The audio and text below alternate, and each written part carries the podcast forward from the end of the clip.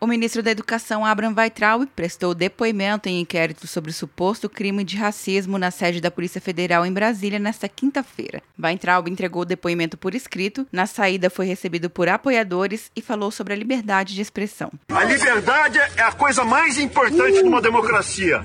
E a primeira coisa que vão tentar calar é a liberdade de expressão. Obrigado pelo apoio, gente. Tamo junto. No começo de abril, o ministro insinuou que a China poderia se beneficiar propositalmente da crise mundial causada pelo coronavírus e apagou o texto. O ministro fez críticas à maneira de alguns chineses falarem português quando trocam a letra R por L. Dias depois, Weintraub afirmou que poderia pedir perdão pela publicação caso a China se comprometesse a fornecer respiradores ao Brasil. O depoimento foi determinado pelo ministro Celso de Mello, relator do caso no Supremo Tribunal Federal, que também autorizou a divulgação do vídeo ministerial da reunião do dia 22 de abril, onde o ministro Abraham Weintraub faz duras críticas à Suprema Corte.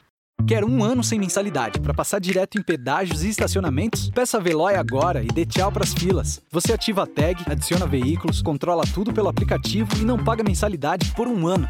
É por tempo limitado. Não perca. Veloy. Piscou, passou. De Brasília, Luciana Castro.